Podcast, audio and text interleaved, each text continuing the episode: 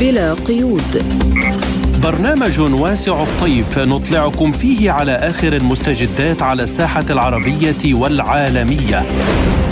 حصريا من إذاعة سبوتنيك. مرحبا بكم مستمعينا الكرام في كل مكان في حلقة جديدة من برنامج بلا قيود. نقدمه لكم من استديوهاتنا في موسكو أنا فرح القادري. وأنا محمد جمعة والبداية بالعناوين. كييف ترسل قوات إضافية إلى دنباس بعد الخسائر الفادحة؟ قلق أوروبي بسبب التوتر في كوسوفو. أردوغان يتهم أمريكا مجددا بدعم الإرهابيين في شمال سوريا ويهدد بعملية عسكرية كبيرة. السعودية تعتبر تسعير النفط الروسي إجراءات صممت لأغراض سياسية. لازلتم تستمعون إلى برنامج بلا قيود. وإلى التفاصيل. أفادت الاستخبارات العسكرية الروسية بأن كييف أرسلت قوات إضافية في اتجاه سفاتوفسكوي في منطقة دونباس. وقال الضابط مارتشكو لوكالة سبوتنيك ما يلي في مقاطعة شيلماخوفكا تم الكشف عن نقل إضافي لقوات ووسائل معادية ووضح أن تعزيز المواقع مرتبط بالنجاحات الحالية للقوات الروسية في هذا الاتجاه. وأفادت القوات المسلحة الروسية في منطقة لوغانسك عن توافد عدد كبير من الأطباء الأوكرانيين إلى منطقة أرتيوموفسك في باخموت وذلك بعد الخسائر والتراجع الأوكراني في المنطقة. ولمناقشة هذا الموضوع ينضم إلينا عبر الهاتف الدكتور عمار قناة دكتور علوم سياسية وعلاقات دولية. أهلا وسهلا بك دكتور عمار وشكرا لك على تلبية الدعوة. تحياتي سيدتي الكريمة. آه نبدأ من آه تطور المشهد العسكري في دونباس. هناك معلومات من الاستخبارات العسكرية الروسية أفادت بأن كييف ترسل قوات إضافية إلى دونباس. هل برأيك تعتبر هذه خطوة نحو التراجع الأوكراني في المنطقة؟ آه، بداية يعني يجب التنويه إلى أن المسار العسكري والمسار السياسي هما يسيران يعني معا ويرتبطان يعني وما نراه اليوم من تفاعلات عسكرية. آه، له علاقة مباشرة يعني بالارتدادات السياسية الأخيرة والتي يعني هي ليست فقط في أوكرانيا ولكن فيما يتعلق يعني في مواقف آه، الدول الغربية والائتلاف يعني الغربي بشكل كام بشكل كامل. وأيضا يعني التصدعات التي بدأنا نراها في الكتلة الغربية ما بين بين يعني مواقف آه، المنطقة الأوروبية والاتحاد الأوروبي وخاصة فرنسا آه، والموقف الأمريكي. فلذلك نحن الآن أمام معطيات يعني جديدة تحاول من خلالها اليوم أوكرانيا طبعا ضمن يعني الضغط والموافقة والزج الأمريكي آه، في محاولات لتغيير يعني الوضع العسكري لكن لإبرازه اعلاميا لاستخدامه يعني في المراحل القادمة بأنها يعني هناك انتصارات ممكن القول يعني للجيش آه، الأوكراني فعليه يجب أن يتم الدعم آه، الكامل واستمرار هذه يعني آه، هذا الدعم لأنه نرى في المراحل الأخيرة أن هناك تذمرا واضحا تفاعلا في الشوارع الأوروبية نتيجة يعني لهذا الدعم اللامتناهي ولا يوجد يعني أفق لحل هذه الأزمة. فمن هنا يعني تأتي التصريحات الكثيرة يعني الأوروبية ليس بالابتعاد كثيرا عن الموقف الأمريكي لكن دعونا يعني نتوجه جزئيا إلى الحل السياسي ونتفهم الموقف الروسي. رأينا قبل ذلك يعني هجومات لا يمكن القول أنها هجومات يعني عسكرية عقلانية بل كانت بمثابة الهجومات الانتحارية. الهدف منها هو فقط يعني باعتقادي تحقيق نصر إعلامي لا أكثر آه، ولا آه، ولا أقل، فلذلك يعني نحن الآن في مرحلة متقدمة من هذا الصراع والمشهد العسكري هو ليس الأكبر يعني في هذا آه، النزاع الذي نراه يعني ساحة التفاعلات الجيوسياسية هي أوكرانيا ورأس الحرب العسكرية هي أيضا أوكرانيا، وهنا يجب التنويه أيضا إلى نقطة مهمة بأن روسيا يعني لا تحارب اليوم الجيش الأوكراني بل تحارب يعني وحد وحدات يعني كاملة متكامله من الناتو آه، وهي يعني في آه، في صفوف الجيش الأوكراني. وكل هذه الأسلحة يعني آه، باعتقادي بات واضحا إنها يعني لم ترسل بعد بدء العملية العسكرية بل إنها كانت يعني موجودة والتحضيرات لهذه المحاولات يعني العسكرية الأوكرانية النية كانت مبيتة في السابق. وأتى يعني وأتى تصريح أنجلا ميركل يعني تاكيدا لكل هذه المعلومات بانهم كانوا كانوا يستخدمون يعني اتفاقية مينسك والتفاوضات يعني حولها فقط لمنح كييف القدرة على التعزيز العسكري للمواجهة العسكرية مع مع روسيا، فلذلك يعني نحن في انتظار اليوم باعتقاد ان الكرة اليوم هي في الملعب يعني الغربي وخاصة الولايات المتحدة لأن القرار يعني السياسي فيما يتعلق في مستقبل يعني هذه الأزمة هو يعتمد يعني على واشنطن ولا يعتمد على لا كييف ولا برلين ولا باريس. يعني دكتور عمار مع هذه الخسائر لماذا كيف مستمرة في أن تكون ساحة لحروب بالوكالة هل هناك من ضمانات تقدم لها من الناتو وأمريكا؟ هذه الضمانات والوعود ممكن التوافق أنها كانت يعني في بداية الأزمة، لكن لا ننسى أن اليوم نحن أمام متغيرات يعني آه، كثيرة قد طرأت في الوضع وفي الوضع، ولا ننسى أيضا أن التعويل كانت بداية يعني في الأزمة من قبل يعني الولايات المتحدة والمعسكر الغربي على إنهاك الاقتصاد الروسي خلال أشهر معدودة، فهذا يعني لم يتم، فلذلك كان التوجه إلى المحاولة لإضعاف روسيا عسكريا. وهذا ما نراه اليوم يعني الموقف يعني الأوكراني لا يمكن يعني اعتباره هو موقف. يعني أوكرانيا بجيشها وقيادتها هي فقط آلة آلة سياسية وعسكرية استخدمت وتستخدم لغاية الآن لتمرير المصالح الجيوستراتيجية الأمريكية على حساب يعني للأسف الشديد على حساب الشعب يعني الشعب الأوكراني. واليوم نراه يمر على حساب أيضا يعني المصالح القومية الأوروبية. لذلك لا يوجد هناك اليوم يعني من النخبة السياسية الأوكرانية من يفكر يعني في مثل هذه الطروحات لأن وجودهم يعني وجودهم الشرعي هو غير موجود يعني لا على في الساحة الأوكرانية. فلذلك هي فقط يعني ممكن القول يعني أداة تستخدم وتستخدم بشكل مفرط لغاية الآن وسيستمر يعني هذا الدعم الأمريكي. وذلك أنه لا يوجد اليوم لدى الولايات المتحدة كما أراه يعني الرؤية الاستراتيجية لما بعد يعني هذه العملية آه، العسكرية. فلذلك هناك قلق وتخوف يعني آه، في من هذا الأمر. فلذلك يعني يعمدون آه، لمسألة يعني هي ليست استراتيجية ولكنها تكتيكية بمد أمد الأزمة في مراهنات على أن يكون تكون هناك ممكن يعني بعض الاختراقات. وهذه المسألة يعني باعتقادي إذا أتينا عن الحديث عن يعني الحسم العسكري باعتقادي هي غير واردة يعني لغاية اليوم في يعني آه، لدى الكرملين فلدينا يعني عملية عسكرية مستمرة آه، أراها منضبطة آه، بتكتيكات دفاعية في الجنوب في الجنوب وتحرير يعني والتقدم في منطقة الدنباس. يعني دكتور عمار على صعيد آخر إذا قلنا الأمن الغذائي والمشكلة التي يعاني منها الدول الكثيرة يعني الدول التي تضررت من هذه الأزمة الروسية الأوكرانية، هذه المشكلة هي محل اهتمام الجانب الروسي. آه، روسيا تعتبر أن صفقة الحبوب بحاجة إلى تعديلات، لا سيما كما تعلمون أن هناك اتفاقية تم إبرامها آه، الصيف الماضي في تركيا كانت بين روسيا وأوكرانيا وتركيا والأمم المتحدة كيف برأيك ستتعامل روسيا مع ملف الحبوب والأمن الغذائي لتستطيع أن توصله إلى الدول المتضررة والدول الفقيرة؟ بداية يعني عند الحديث عن الأزمة الغذائية أنا أراه يعني منذ البداية كانت أزمة مفتعلة من قبل الغرب ومحاولة يعني تسييس جديدة للملف الغذائي الدولي. كما نعلم أن هذه الأزمة يعني برزت هي ليست نتاجا يعني لما يسمى يعني الحرب الروسية الأوكرانية لكنها نتجت بناء على العقوبات الاقتصادية الغير مدروسة فيما يتعلق يعني في الحبوب والمواد الغذائية. الفضائيه آه، الروسية. هذا من جهة. آه، روسيا طبعا يعني وافقت على آه، هذه الصفقة يعني وهناك لدينا مركز يعني في اسطنبول لتمرير يعني هذه المواد من أوكرانيا ومن روسيا. لكن يعني أثبت الواقع بأنها كان هناك توظيفا يعني اخرا من قبل الدول الغربية وأكثر من تقريبا 80% من هذه يعني الحبوب والمواد الغذائية هي ذهبت إلى المنطقة الأوروبية. وضحوا أيضا يعني بمصالح الدول الدول الإفريقية. فلذلك يعني روسيا وأيضا يعني في نفس الوقت كانت هناك آه، تعطيل يعني وعرض من خلال آليات يعني هذه آه، هذه الاتفاقية لتمرير الحبوب والأسمدة الروسية إلى آه، إلى العالم.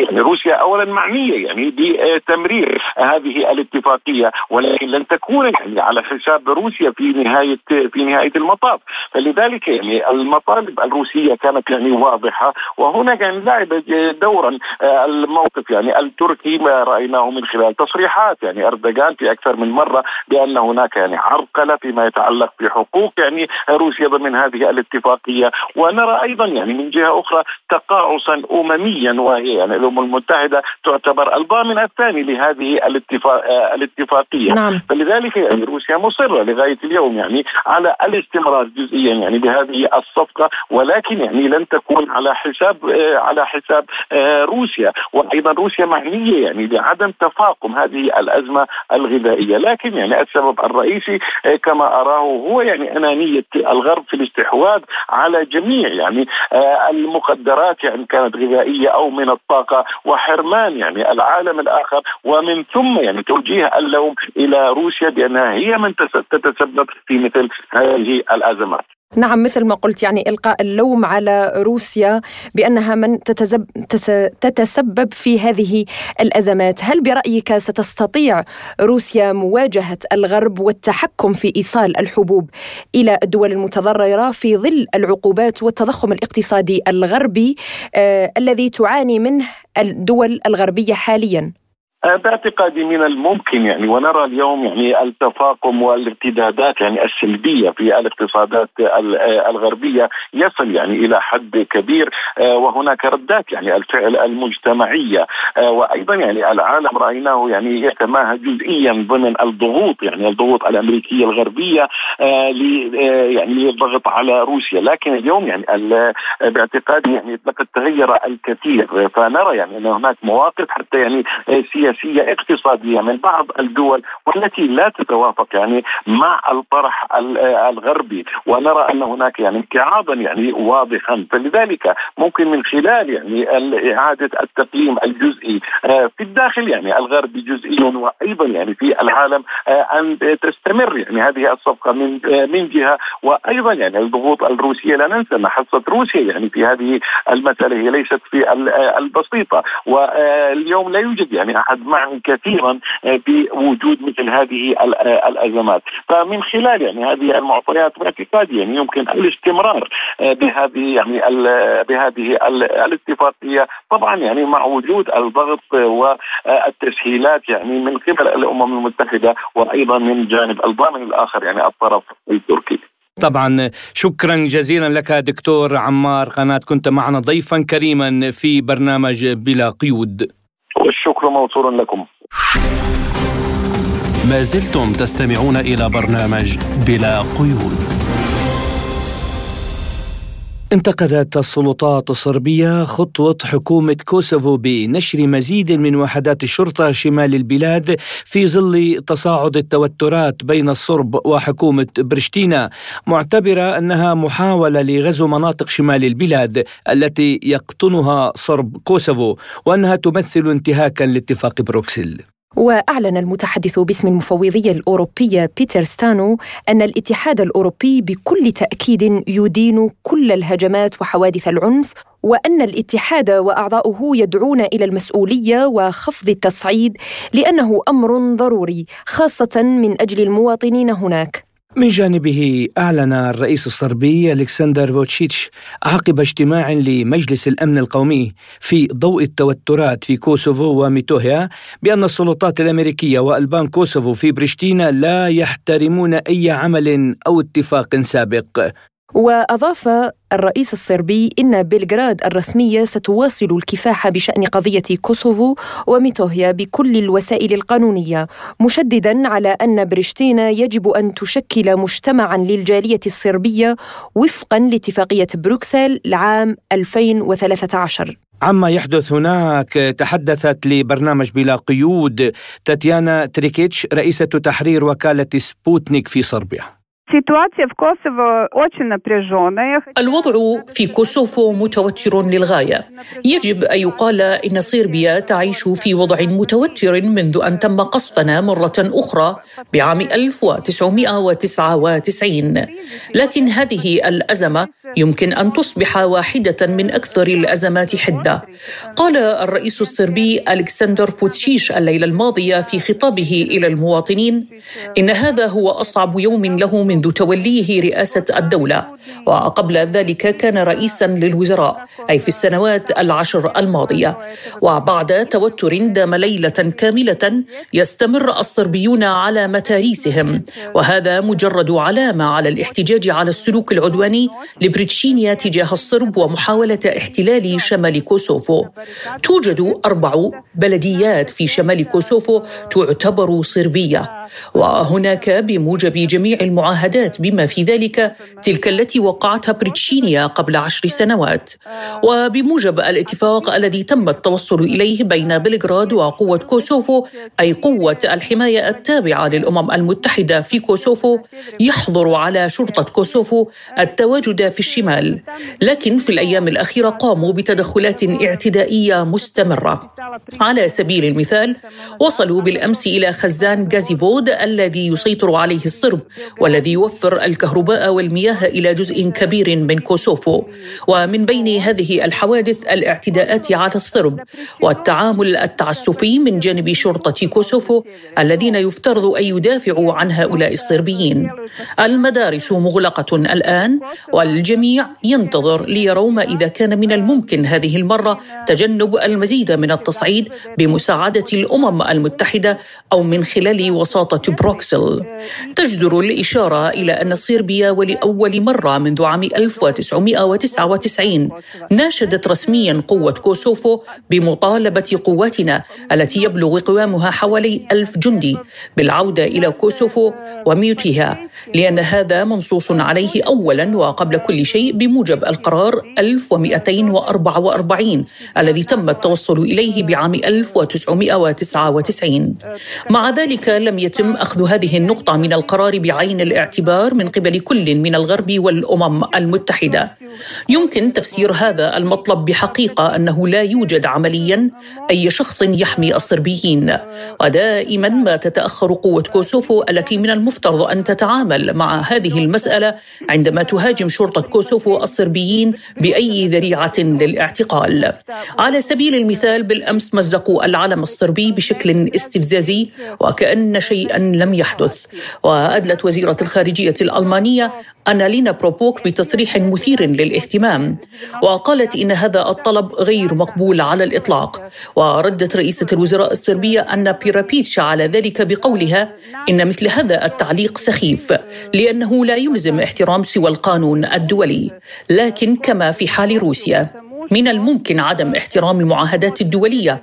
ونحن نتحدث أيضا عن اتفاقية مينسك. الأمر نفسه ينطبق على صربيا والصربيين. المعاهدات الموقعة قبل عشر سنوات لم تحترم من قبل أي شخص ولم تقم بريتشينيا بعد بنصيبها. نأمل جميعا في بلغراد بتجنب المزيد من التصعيد. لكن لن يكون هناك مخرج من هذه الأزمة ما دام الغرب يعتقد أن إرادته هي التي يجب أن تتحقق وسيكون الاتفاق فقط عندما يعلم الغرب أنه لن يستطيع فرض إرادته على الجميع. لطالما عرضت صربيا حلولا مختلفة لقضية كوسوفو حتى بعد تفجيرة عام 1999 لكن لا يوجد حل بعد. وكل من يعتقد أن الحل الوحيد هو الاعتراف باستقلال كوسوفو مخطئ للغاية وهذا لن يحدث. يقول ألكسندر ميتيتش الباحث السياسي في معهد السياسة الدولية والاقتصاد في بلغراد. في تعليق لسبوتنيك إن هناك صلة مباشرة بين الأحداث الأخيرة في كوسوفو وقمة الاتحاد الأوروبي ودول غرب البلقان. كل ما حدث في كوسوفو في الأيام الأخيرة هو مجرد مرحلة واحدة من المراحل وأكثر وضوحا من حيث العنف ولكن ليست الأخيرة. الحقيقة هي أن رئيس وزراء جمهورية كوسوفو المعلن من جانب واحد ألبين كورتي يسمح لنفسه بالمرور بكل هذا التصعيد لأنه يحظى بدعم الأساسي من الدول الغربية وخاصة ألمانيا. هناك علاقة مباشرة بين الأحداث الأخيرة في كوسوفو وقمة الاتحاد الأوروبي ودول غرب البلقان بسبب وجود رغبة الدول الغربية في حل قضية كوسوفو في أسرع وقت ممكن وربما في حزمة مع عقوبات ضد روسيا. هذا الأمر يلعب دورا مهما فيما يحدث حاليا. حول هذا الموضوع نستضيف المحلل السياسي الدكتور أحمد حاج علي من دمشق. أهلا بك دكتور في برنامج بلا قيود. يعني بداية دكتور يتصاعد التوتر في شمال كوسوفو بين الأقلية الصربية والسلطات بعدما تبادل مهاجمون مجهولون إطلاق النار مع الشرطة. يعني إلى ماذا يمكن أن تؤول إليه الأمور برأيك؟ حينما نعود بالأصل إلى مرحلة تفكيك يوغوسلافيا الاتحادية التي بنيت على أساس التعايش بين جميع الأديان والطوائف والاثنيات تجد بأن المشروع الغربي كان يتعمد أن يجزئ هذا الوطن اليوغوسلافي وهذا ما حصل فعلا آه، حدثت أن يعني حاولوا أن يستغلوا العامل الديني بأن الأرثوذكس يجب أن ينالوا حظا من الضغط أو شيء من النوع. وبالتالي حرضوا الناس على بعضهم البعض خاصة في صربيا حدثت دكتاتوريات كما نعلم جميعا وتم محاكمة بعض الرموز وكوزوفو كانت ذات طابع. إسلامي.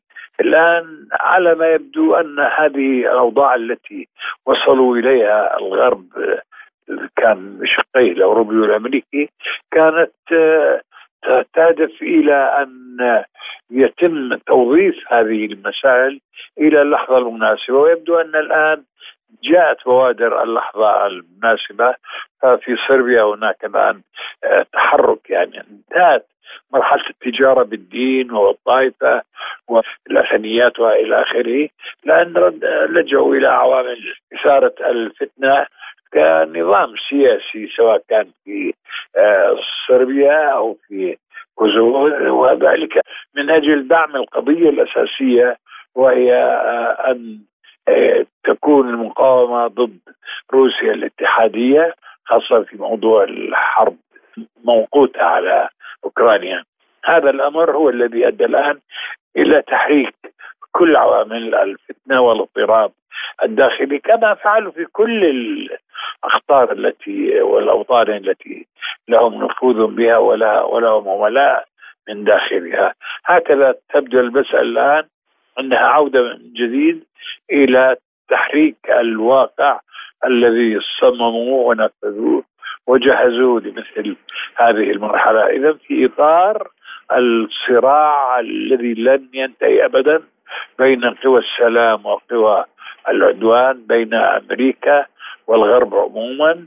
ما يعني مع أمريكا في الناتو الاتحاد الاوروبي وبين المعسكر الآخر والاشتراكي روسيا الاتحادية التي الآن بدأت تأخذ دورا كبيرا في قيادة السلم العالمي.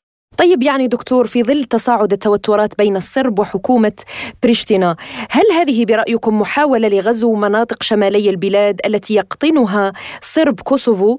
نعم يعني سوف يتعمدون إلى اقتناص أي واقع مهما كانت جزئيا. لأنه كما قلنا يوغوسلافيا كانت مركبة. الآن يقوم الغرب وتقوم أمريكا بالتحليل. بمعنى أي اي أي جزء أي مشهد أي منطقة فيها إمكانية لتحريك الفتنة يسعون إليها. ولذلك لا نستبعد أن تعاد عملية البشعة التي حدثت بين صربيا وكوسوفو لكي تتحقق اغراضهم ولكي يشعلوا يعني منطقة أخرى موازية لما فعلوه بأوكرانيا وبذلك قد يتحقق لهم كما يتوهمون ويزعمون أن يكون هناك توزيع للمجهود الروسي ولمجهود قوى السلام العالمي في كل مكان ومن هذه المنطقة في صربيا وفي أوكرانيا. لكن كما كما أؤكد دائما هناك عملاء وهناك ناس ما زالت أحلامهم الصغيرة تستجيب لمثل هذه الحالات التعصبية. ولذلك نعم إذا وجدوا أن ذلك سهلا وجدوا استجابة في شمال صربيا سوف يسعون إلى خلق وضع جديد بين صربيا وكوسوفو مستغلين العوامل الدينية والعوامل الأثنية وسوى ذلك. دكتور أحمد اليوم سمعنا الرئيس الصربي عقب اجتماع لمجلس الأمن القومي يقول أن السلطات الأمريكية وألبان كوسوفو في بريشتينا لا يحترمون أي عمل أو اتفاق سابق، برأيك دكتور من الذي يضبط الالتزام باتفاق بروكسل بما يتعلق بالأزمة بين صربيا وكوسوفا أم أن القوة أصبحت هي التي تقرر الحقوق؟ القوة من جهة نعم كما تفضلت والظرف المناسب والملائم لإطلاق هذه القوة، كما تلاحظ بأن هذه النزعة التعصبية عادت الآن لتلغي ما تم الاتفاق عليه وهذا يعني أن العدوان والحرب البشعة التي شنوها على جمهوريات على أقطار يوغوسلافيا كان المقصود فيها ليس تحقيق عدالة وليس الدفاع عن طائفة أو فئة أو إقليم وإنما كان المقصود فيها تهيئة ووضع وضع يمكن اثارته وتحريكه في أي منطقة. من هنا نرى بأن هذه بوادر سلبية جدا على أن التعصب الذي آه، دعوه وحاربوه في صربيا الآن يطل برأسه من جديد وهذا يتطلب أول خطوة وهي الانسحاب من الاتفاقات التي ضبطت هذه الحالة في يوغوسلافيا. لازلتم تستمعون إلى برنامج بلا قيود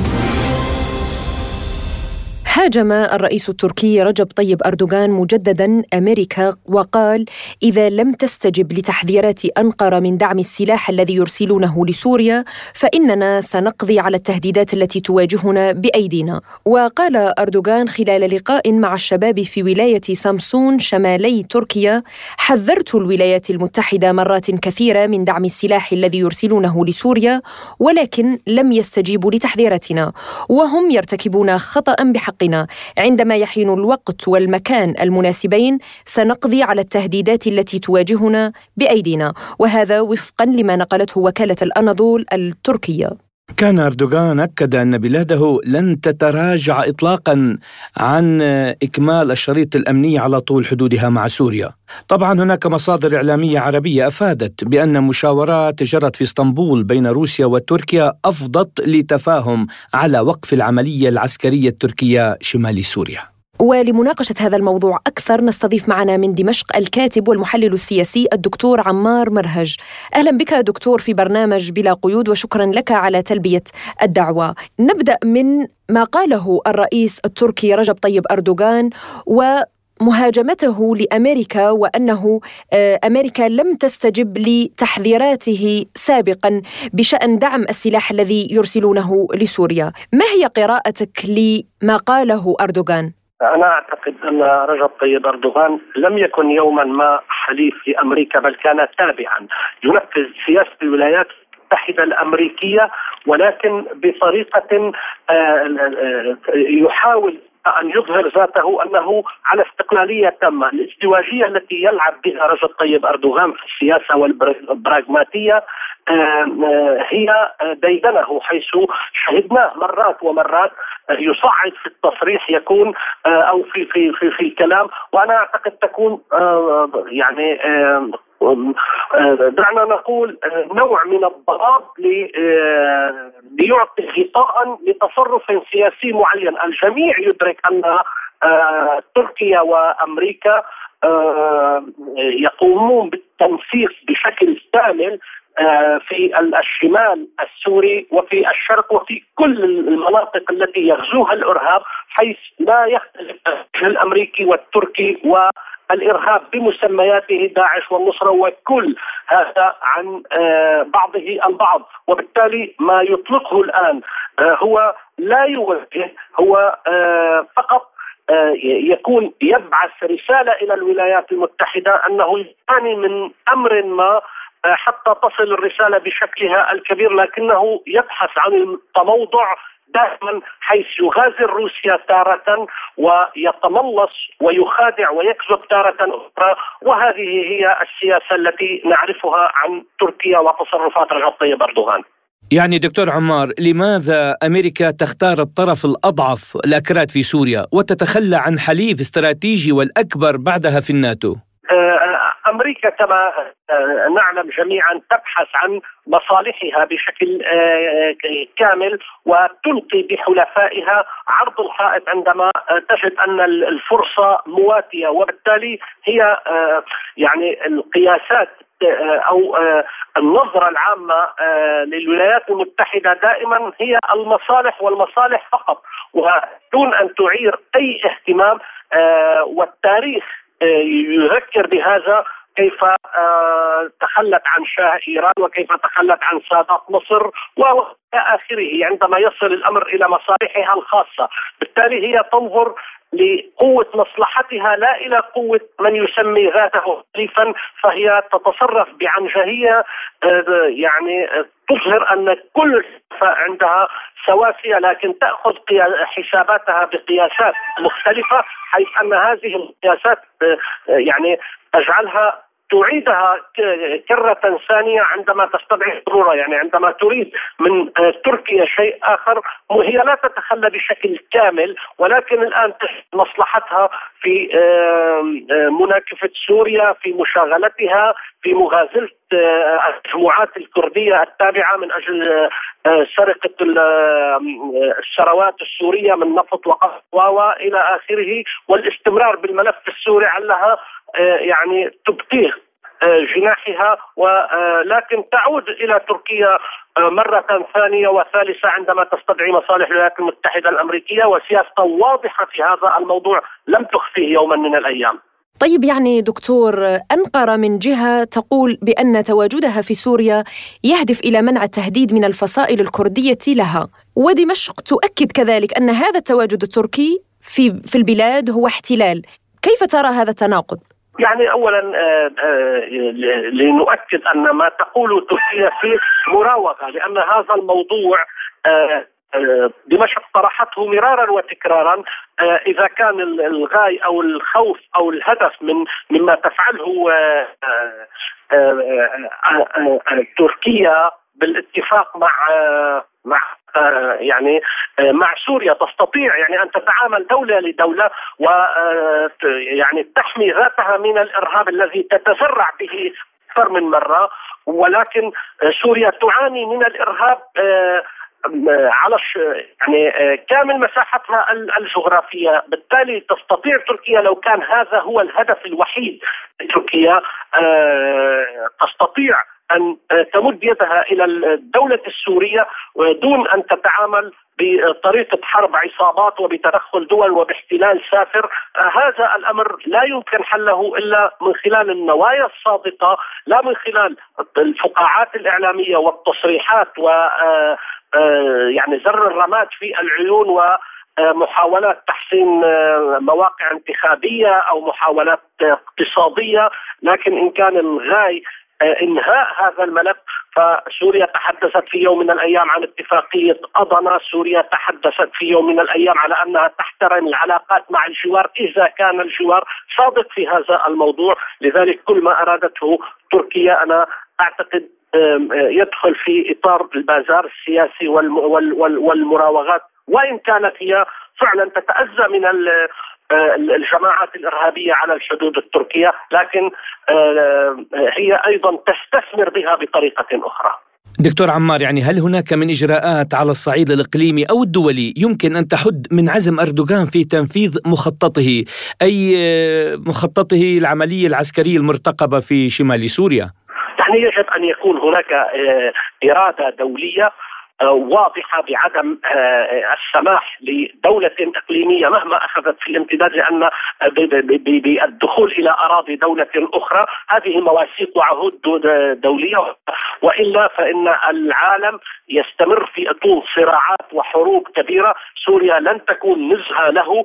لذلك يجب أن يكون هناك كما قلت اولا إرادة دولية كبيرة يجب أن تنتبه الولايات المتحدة الأمريكية إلى هذا الموضوع وأيضا يجب على حلفاء سوريا دائما آه، كروسيا وايران آه، يعني أن آه، لا ياخذوا مماطلات أردوغان إلى نهايتها. يجب أن تحفظ بعض الأمور ومنها التدخل في الدول و أيضا الجيش العربي السوري يتصدى ضمن الإمكانيات وضمن المعطيات وضمن الأولويات لأي محاولات، لذلك كما قلنا يجب أن يكون هناك إجماع دولي لعدم التدخل في الدول، يجب أن يكون هناك نظرة من الولايات المتحدة الأمريكية تعيد حساباتها لأن أي توتر ويعني يزيد في الصراعات الدولية التي يقولون أنهم يبحثون تهدئة الأوضاع بشكلها العام.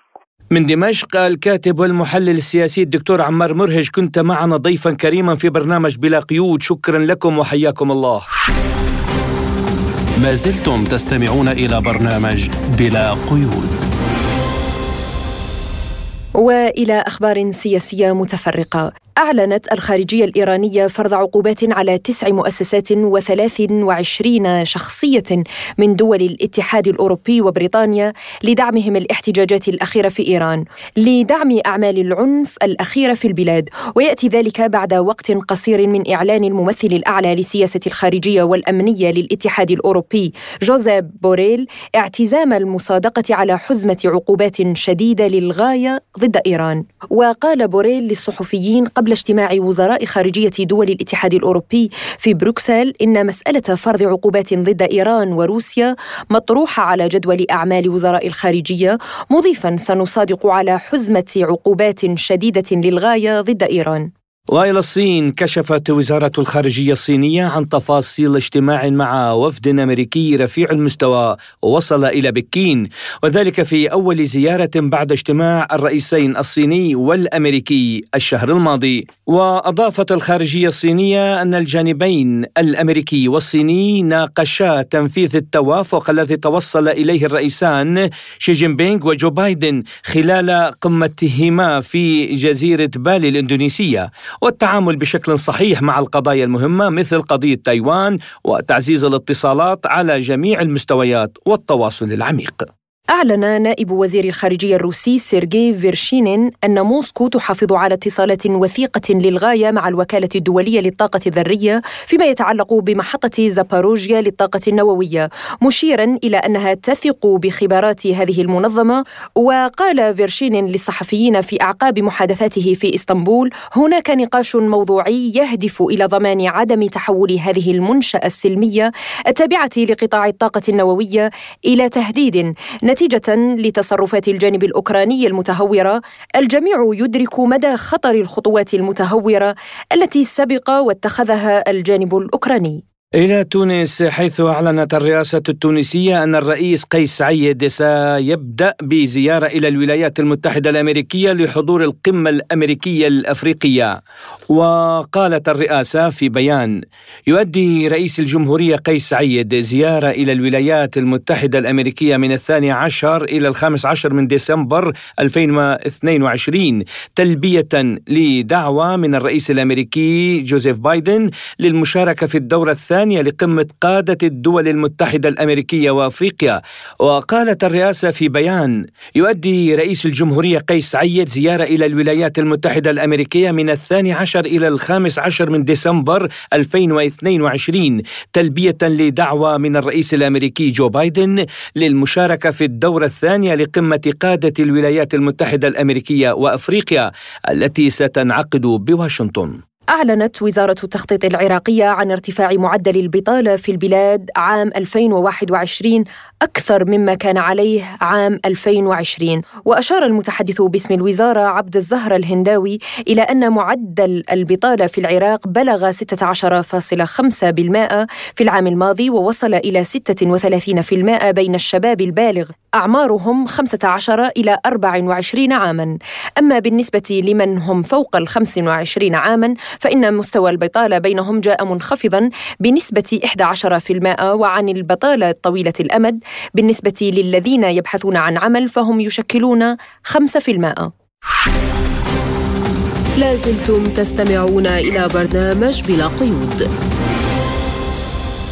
وإلى عالم الاقتصاد حيث انتقد وزير الطاقة السعودي عبد العزيز بن سلمان العقوبات التي فرضها الاتحاد الأوروبي بوضع سقف سعري للنفط الروسي معتبرا أن تلك الخطوة لم تأتي بنتائج واضحة إلى الآن وأنه من البدايات. إلى الآن نشاهد حالة عدم يقين في الممارسة في إجراءات متعددة لم يتم بعد التثبت منها. وأشار إلى أن رد فعل الجانب الروسي لم يتضح بعد ويتعين أخذه بعين الاعتبار عند النظر في وضع الأسواق العالمية وقال هذه الأدوات أنشئت لأغراض سياسية ومدى قدرتها على تحقيق الأغراض السياسية لم يتضح بعد. وفي الثالث من كانون الأول ديسمبر وافق أعضاء الاتحاد الأوروبي على وضع حد أقصى لسعر النفط الروسي عند 60 دولار للبرميل في إطار عقوبات إضافية على موسكو بسبب هذه الأزمة المستمرة في أوكرانيا. لازلتم تستمعون إلى برنامج بلا قيود. أعلنت الإمارات عن المصادقة على اتفاقية الشراكة الاقتصادية الشاملة مع إسرائيل والتي ستلغي أو تخفض الرسوم على 96% من المنتجات بين الطرفين.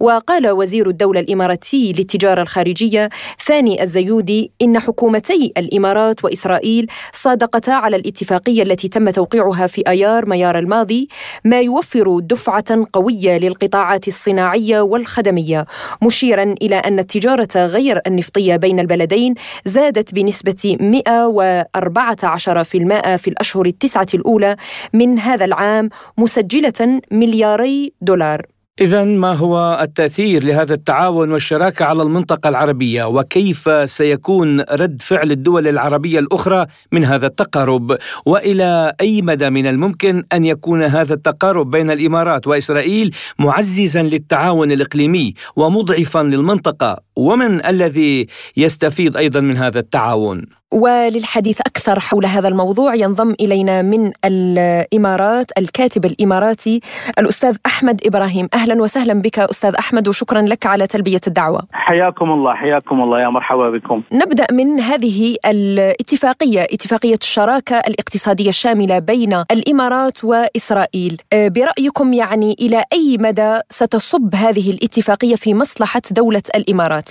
الإنسان على كوكب الأرض هو شريك الإنسان الآخر مهنيا سواء باحترافيات تخصصية أو عامة يبقى الإنسان زميل أخيه الإنسان كإنسان. فبالتالي آه، مرور الزمن يعطي الإنسان نقلة نوعية في طبيعة التعامل. يوم ما كنت تتعامل مع امي أمك وأبيك وأنت طفل ثم جارك ثم مدرسينك ثم ثم ثم فبالتالي بين الدول. هناك دائما قاعدة آه، لوجستية بين الدول لا توجد عداوات مستمرة ولا صداقات مستمرة وإنما آه، تجمعنا مصالح والعاقل الذي ينظر برؤية آه، وبانفتاح على فوركاستنج أو التكهنات المستقبلية. فبالتالي الإمارات بعد خمسين سنة من النجاحات الباهرة يوم ما كنا نعيش كإماراتيين بيئة ريفية بدوية صحراوية بين جار إلى جنبك جار اللي جنبك ما عنده أي شيء يعمل لك قيمة مضافة في حياتك حتى لو طبيا لو عندك ملاريا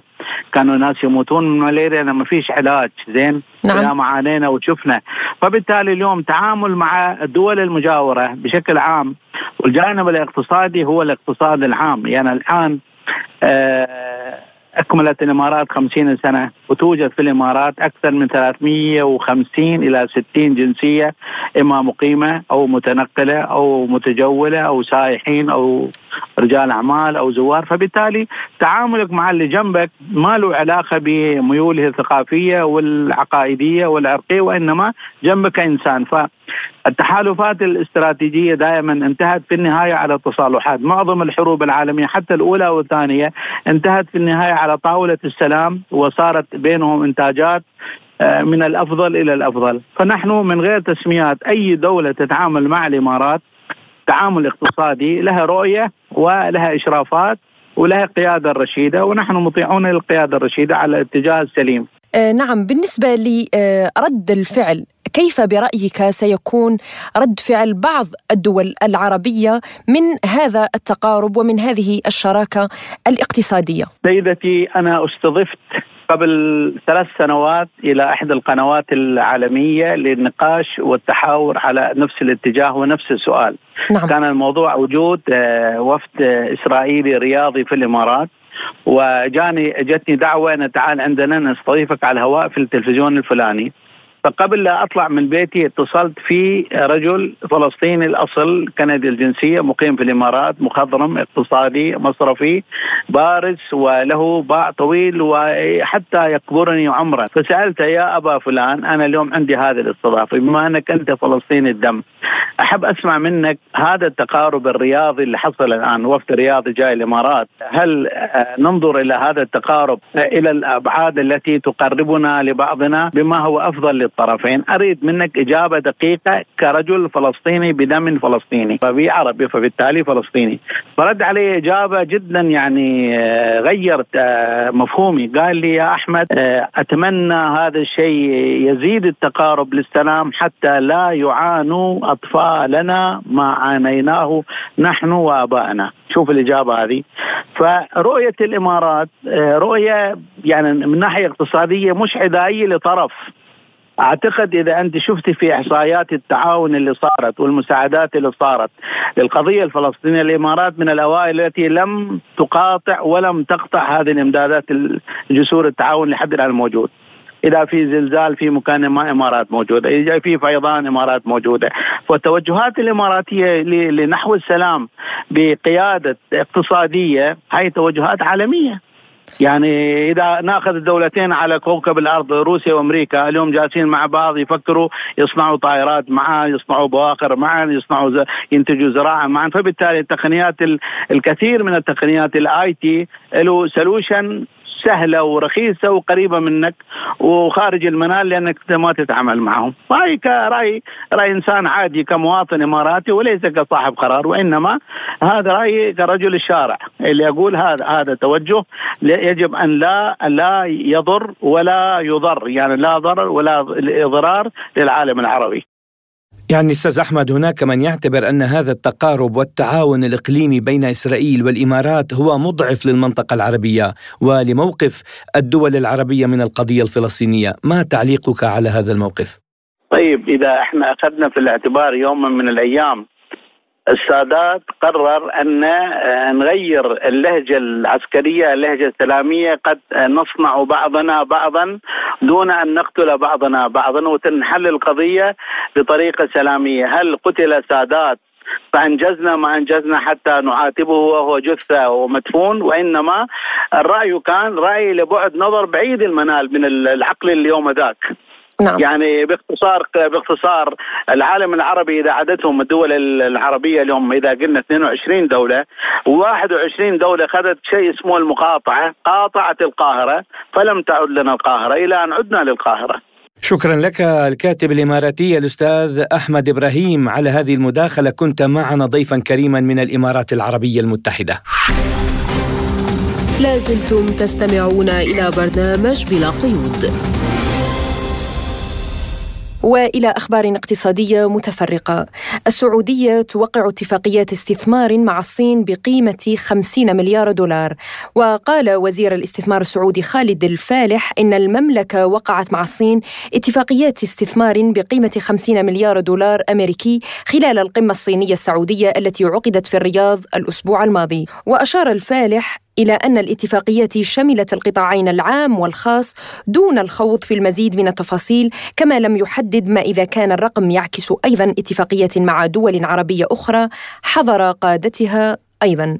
الإمارات تصدر توجيهات لشراء المنتجات الزراعية المحلية لتعزيز الأمن الغذائي حيث قالت مريم المهيري وزيرة التغيير المناخي والبيئة في الإمارات إن بلادها اتخذت قرارا بدعم الإنتاج المحلي في وقت تستورد فيه الإمارات 90% من غذائها.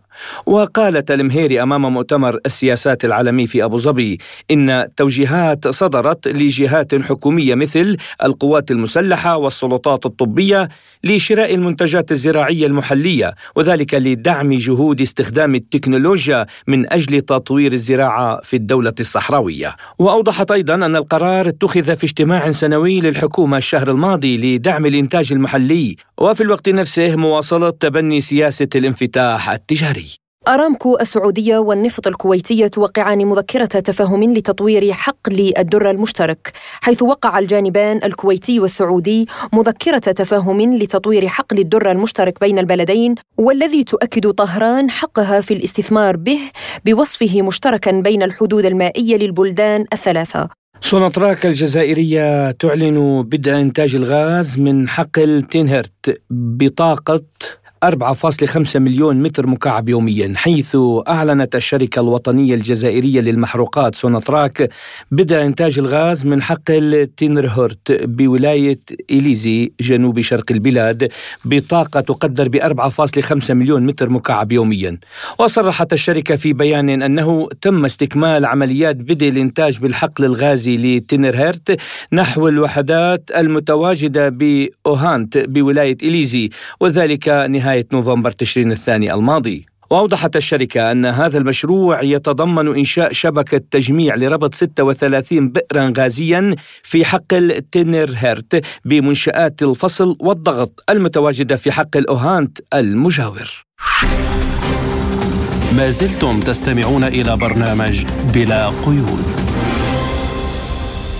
وننتقل إلى موريتانيا حيث لا تزال العبودية قائمة خاصة ضد عدد من القبائل التي أجبرت على النضال من أجل حياتها. واحدة من هذه القبائل الحرطون. يعتبر الحرطون أنفسهم بأنهم ينحدرون من الأرقاء السابقين وأغلبهم من البشرة السمراء. وأيضا هم من الدرجة الثانية في المجتمع حيث يعانون من التهميش والإضطهاد ويمارس ضدهم شتى أنواع الرق والعبودية والتمييز في التعليم والصحة والعمل وعادة ما يخرجون بشكل دوري في تظاهرات تقودها منظمات حقوقية على رأسها ميثاق الحرطين ينادون بضرورة إنهاء التمييز والظلم الواقع ضدهم. وعلى الرغم من الجهود الحكومية المضنية في مواجهة ظاهرة الرق والعبودية يؤكد الحرطون أنهم حصلوا على بعض الامتيازات لكنها غير كافية وأن رقا واستعبادا لا يزال يمارس ضدهم مطالبين بضرورة المساواة بشكل كامل بينهم وبين مكون العرب أي البيضان كما يطلق عليهم أو يطلق عليهم الموريتانيون وقد أطلقت موريتانيا حملة وطنية جديدة للتوعية بأهمية القضاء على ظاهرة الرق والممارسات الاستعبادية والتمييز العنصري في البلاد وذلك في محاولة لفرض وتعزيز المساواة بين مواطنيها ومحاربة الفوارق الاجتماعية. وتشرف على هذه الحملة التي ستجوب كل المناطق في البلاد اللجنة الوطنية لحقوق الإنسان بالشراكة مع الاتحاد الأوروبي ومفوضية الأمم المتحدة السامية حقوق الإنسان ومنظمات أخرى. رئيس ميثاق الحرطين يربى ولد نافع صرح لسبوتنيك. نحن مكون الحراطين عشنا وضعية نتيجة لعدة عوامل. العامل الأول هو أن المكون أن سكان الموريتانيين الأصليين هم كانوا موجودين. هدم عليهم سكان جدد. هذو شو سكان الجدد استخدموا الدين كوسيلة لاستعباد الناس. استخدموا آآ آآ القوة كاستعباد للناس. وبالتالي أصبحت هناك طبقات مختلفة من حيث النفوذ من حيث التعلم من حيث كذا. هذا من بداية مكون آه، تكوين الدولة الموريتانية. بعد ذلك آه، في الدولة الحديثة دولة الاستقلال 1960 أو ما قبل ذلك دولة 1958 عند مؤتمر ألاق آه، مؤتمر ألاق الذي عقد في ألاق 1958 كان من مكونين المكونين آه، حضروا أي المكون آه، العرب أو البيضان كما نسموهم نحن ومكون مجموعة من الجنود للتفكير في وضع الأسس الأساسية لموريتانيا الحديثة استمعنا إلى ما قاله رئيس ميثاق الحراطين يربى ولد نافع. ومن جانبه عضو مجلس النواب الموريتاني أباب ولد بانيوك تحدث لسبوتنيك عن معاناة هذه القبائل إلى غاية اليوم.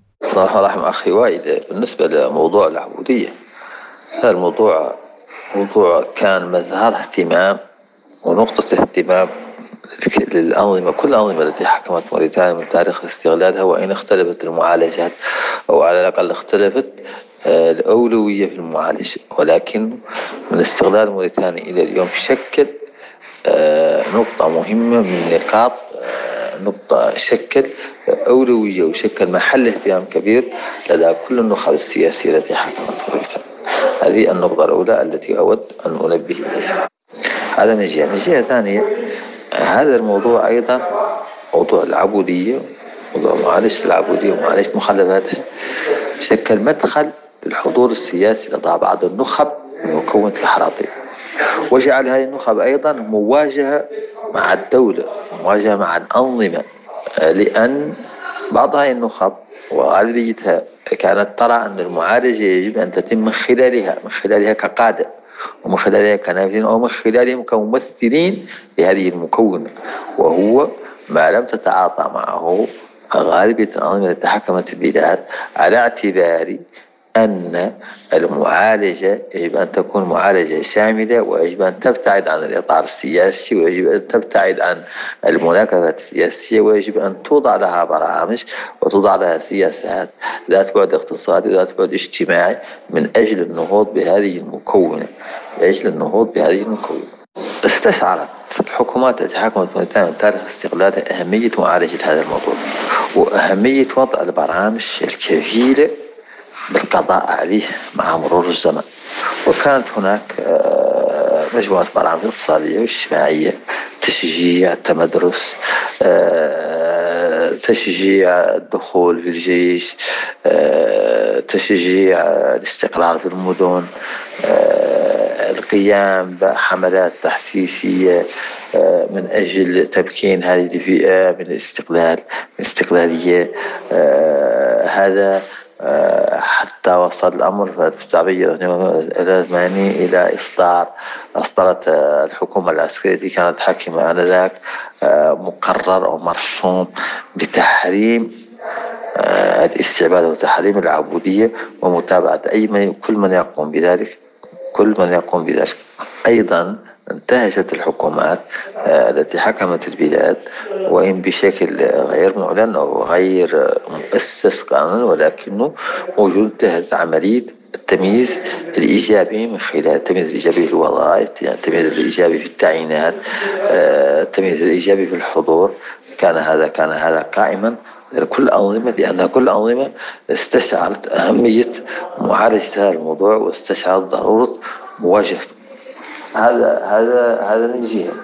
آه، أيضا الإطار القانوني والتشريعي آه، على مستوى على مستوى الدولة الموريتانية الحكومات الموريتانية آه، من 2007 أصدرت الحكومات الموريتانية المتعاقبة مجموعة من القوانين المجرمة للعبودية واستحدثت محاكم خاصة بمعالجة هذا الاسترقاق وبمعالجة كل من يرتكب هذه الجريمة. ووضعت لها محاكم خاصة وموجودة اليوم ومنتشرة في العديد من ولايات الوطن. كل ذلك من أجل مراقبة آه هذه الظاهرة. كل ذلك من أجل الحد من انتشارها كل ذلك من أجل الضرب بيد من حديد على كل من يقوم به وهذا موجود ومعلوم استمعنا إلى ما قاله عضو مجلس النواب الموريتاني أباب ولد بنيوك في تصريح خاص لوكالة سبوتنيك. نصل وإياكم مستمعينا الكرام بهذا الملف ملف العبودية. وتبقى يعني العبودية استغلالا للأشخاص وللبشر المستضعفين بشكل عام وذلك من أجل تحقيق سواء مكاسب اقتصادية مكانات اجتماعية. يعني أمر العبودية موجود آه، منذ القدم وإلى غاية اليوم. كنت معكم فرح القادري. وأنا محمد جمعة وللمزيد من المتابعة زوروا موقعنا. سبوتنيك dot إي إي. إلى اللقاء. إلى اللقاء.